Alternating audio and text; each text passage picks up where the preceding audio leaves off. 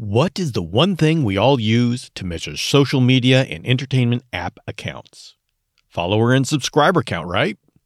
It's there staring us in the face when we go to any account. The problem comes when follower count, likes and shares, and the rest of the digital gold stars are all we are focused on, and we forget our purpose and why we are doing this in the first place. The social media platforms have been gamified to keep you on the hamster wheel. As long as you are getting equal benefit, it is a symbiotic relationship. But how many times have you found yourself doing what it takes to get the likes up and forget to ask whether what you are doing serves your purpose as much as it does your social media platform's purpose? Today, I want to talk about the dangers of getting carried away with getting your digital gold stars and how to regain the focus on your purpose for doing this in the first place. My name is Bill Strand. You're listening to the Niche Content Creator Podcast. Here we look at the different aspects of creating content in today's world. This podcast is a sharing of my experience and how I used digital outreach tools and content creation to bring community together and experience tremendous personal growth in the niche of my passion. It is a journal of how to survive the grind and achieve your goals. When YouTube sends out plaques for achievement, they send them out after a certain subscriber count milestone. When someone on Instagram or TikTok is successful, we look at their follower number. Follower or subscriber number is the first sign of success. It drives first impressions and opens doors for the creator. To be sure, the importance of your engagement rate comes soon enough when the brands are thinking about supporting you, but now math has to be done.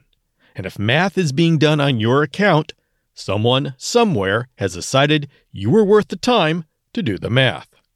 So, when we hear people talk about followers as a vanity metric that really doesn't mean anything, we nod our heads because it sounds right. It should be right. But deep inside, there is cognitive dissonance because we know, whether it should or shouldn't be, follower count is how you are first judged. So it makes sense that we put attention to keeping our follower count growing at all times. But here's the problem making your follower number ratchet up does not mean you are getting quality followers that care about what your purpose is. Say you specialize in Bavarian cuckoo clocks and you visit the homeland in Germany. You post all sorts of images and short form video about your tour of the factory and the beautiful handcraft clocks but it is a video of you walking through the beautiful Black Forest in Germany that suddenly goes viral, and your account literally doubles in followers. Your account now looks like an Instagram behemoth, and you are now playing in the big leagues. Except you realize your engagement is not doubling. You find out that the bulk of your new followers are people who love travel, Germany, and hiking. And then you notice how many accounts are foreign with no posts or are obviously fake accounts. Welcome to the world of success with a question mark. You realize your core group of followers who truly care about cuckoo clocks has not grown from that viral reel any more than the standard reels. Oh, well, well, that's just how things work. But here is the trap. What kind of reels do you post next?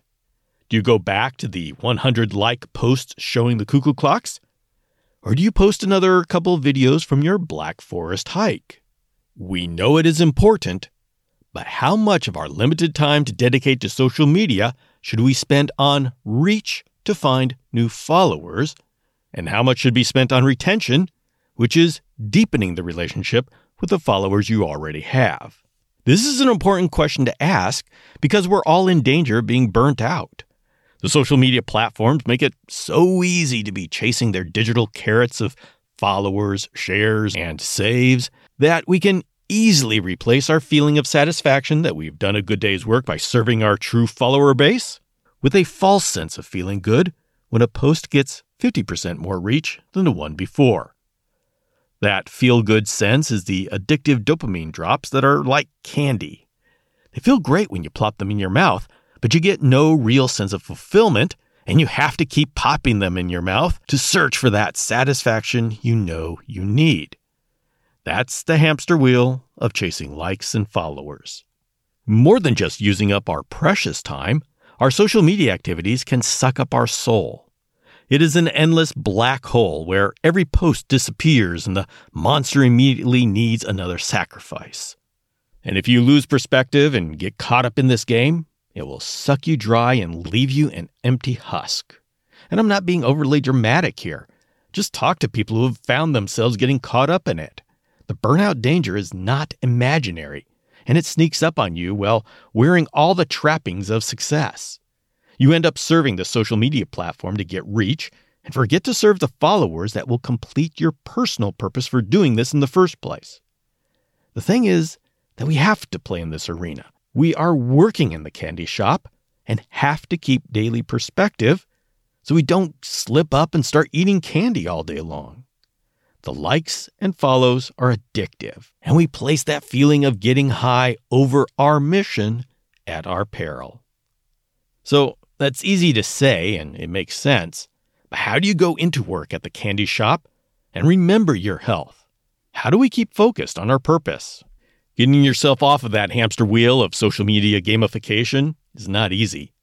The way I recommend to my clients to keep focus is to first figure out their purpose and their promise for their account.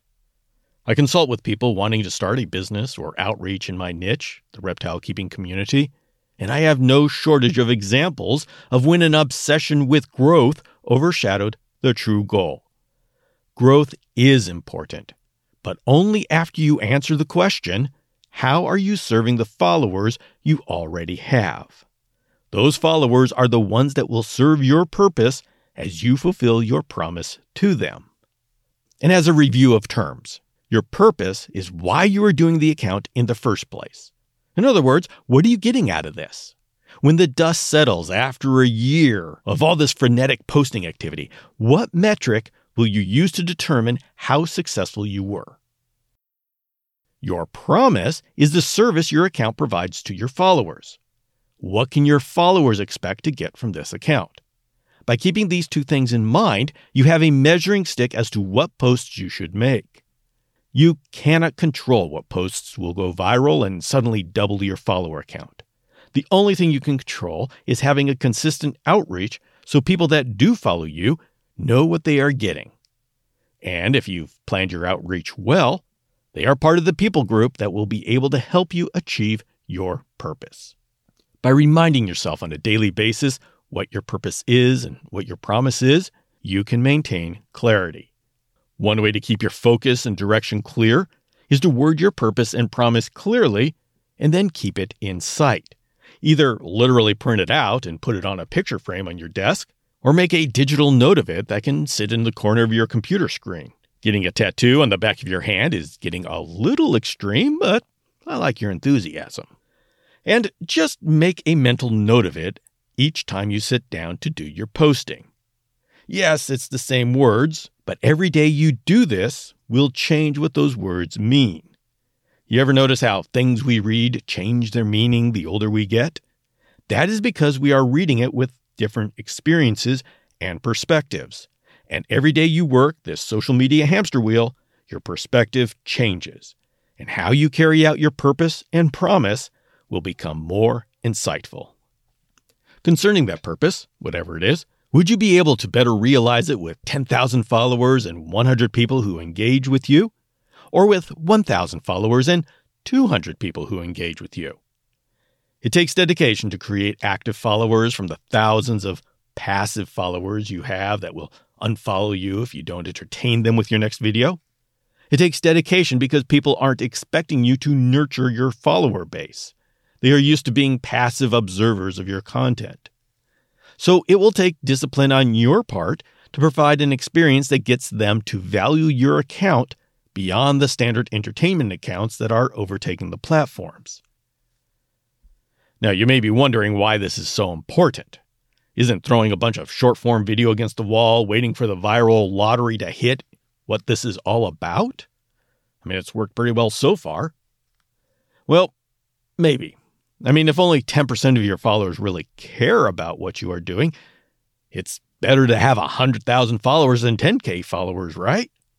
And the answer is yes, yes. But there is something on the horizon that is seeping into our lives that threatens to make the quantity content strategy much more difficult.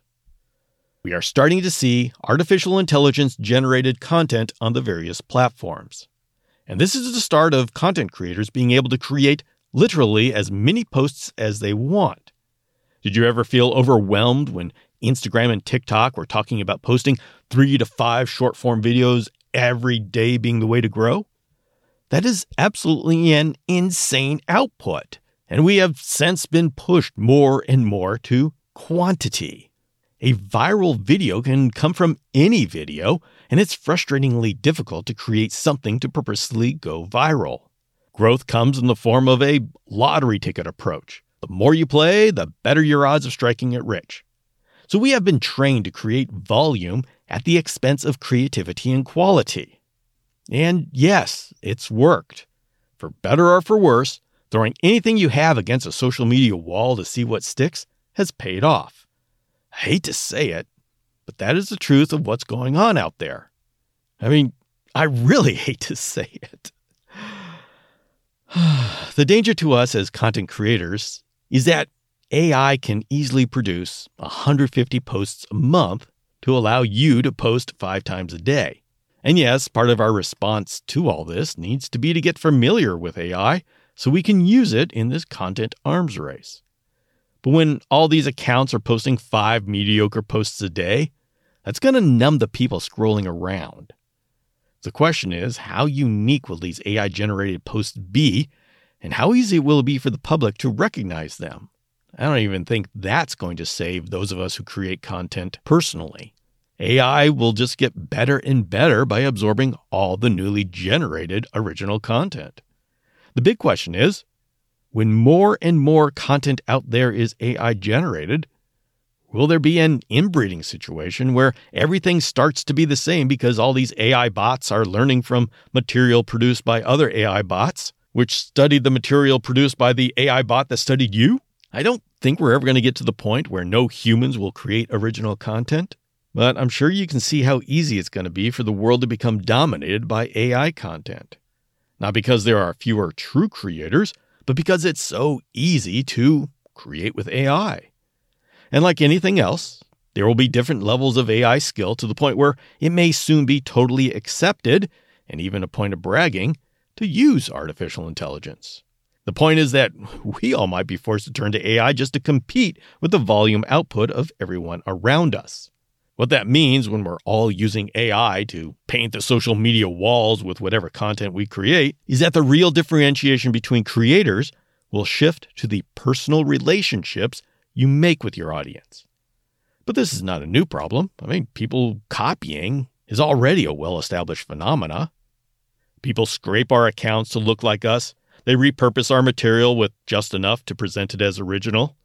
And some just shamelessly directly copy colors, font, thumbnails, and content. The difference with AI entering the picture is that it'll be so much easier to create an entire social media account with a rich treasure trove of posts and videos. In this world where the public likes shiny jewels and doesn't care if they're actually glass fakes, we creators are going to have to figure out how to stay relevant. If your account is based on inspiring text sayings on a sunset image, a software algorithm is here to take your job. There is a way that we will be able to differentiate ourselves from the onslaught of volume content producers, and that's by developing personal relationships with our audience. You're already doing this when you take videos of yourself or post insight into your personal life through story type features. You do this when you create podcasts, videos, and email newsletters, which are personal instead of informational.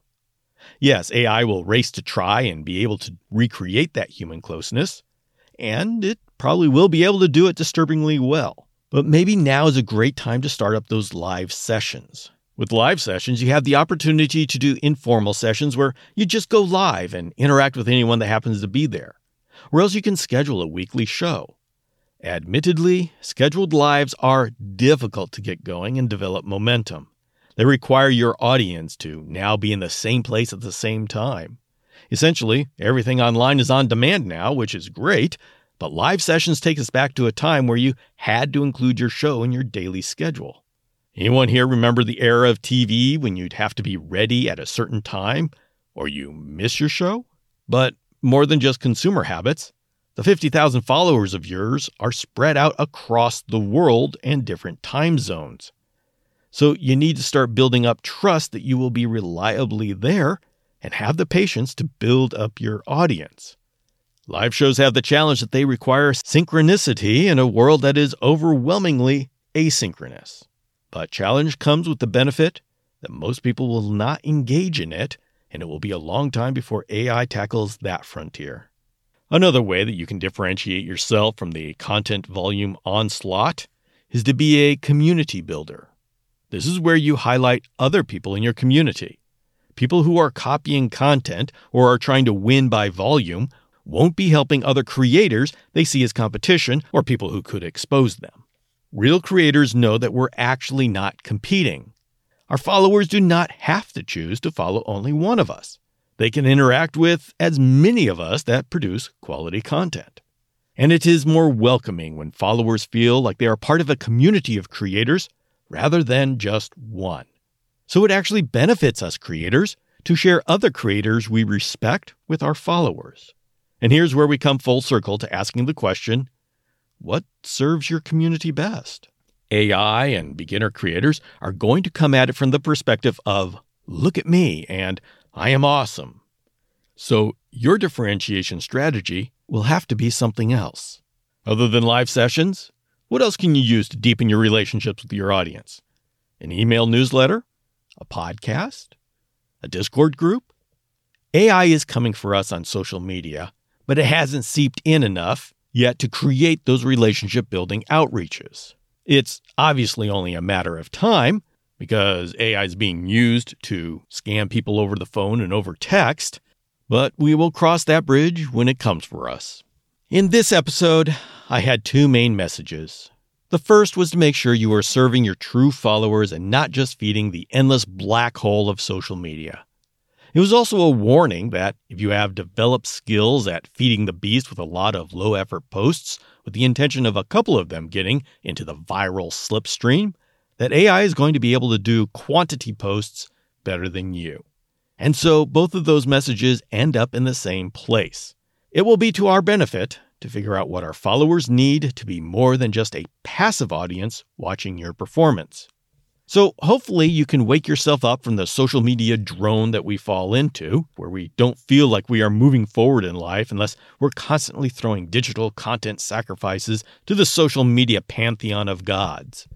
In fact, if we don't post for a couple of days, we feel like we're falling into obscurity. You know, imagine if we felt that way about the gym or eating vegetables. But I digress. Uh, I encourage you to take a moment to yourself Sit down with a cup of coffee or go for a walk. Reevaluate why you are doing this social media grind. I know we usually have a pat answer that we have ready to regurgitate out whenever we need to, but really consider what that purpose is. And do some thinking about if what you spend your time on when you're doing your social media is in service of that purpose and goal, or if you're slipping into being a worker for the platform. To be sure, even though the platform is free for us, they have to pay their bills somehow. And so your success needs to be in a way that helps them succeed with their goal. So, yes, we do need to play the game. The question is whether you are playing that game smartly and making sure your needs are being cared for, as well as Instagram or TikToks or whatever your platform of choice is. A significant way to serve your purpose is to establish deeper relationships with your followers. And now is a great time to dedicate yourself to doing this because if all you need to do to feed your social media platform is by posting a bunch of posts, there's an AI bot looking to take your job. So I'm going to close down the digital noise and myself go for a walk in the park. I find I have to do this self evaluation on a weekly basis at least to make sure I'm not slipping into a rut that saps my energy but does not serve my followers. Perhaps that would be a good thing for you to schedule in right now for yourself. This is Bill Strand signing off and heading to the park. I'll see you next time.